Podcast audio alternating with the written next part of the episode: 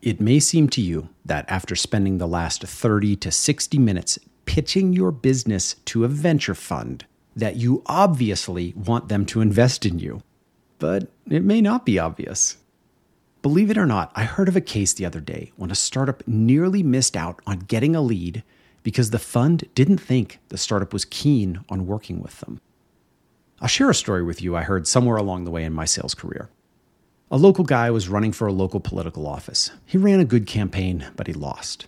Afterwards, he's talking to his neighbor, and as he's bemoaning the loss, he says, Well, at least you voted for me.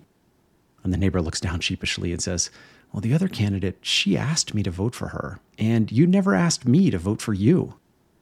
How are you going to get the sale if you don't ask for the close? How are you going to get the investment if you don't ask for it? Tie it in with why they're a good fit for you, why you're a good fit for their fund. It can be as simple as we think you're a great fit for our business because of your investment in XYZ and your expertise in our industry. We'd love to have you involved and welcome your investment. What are the next steps in your process?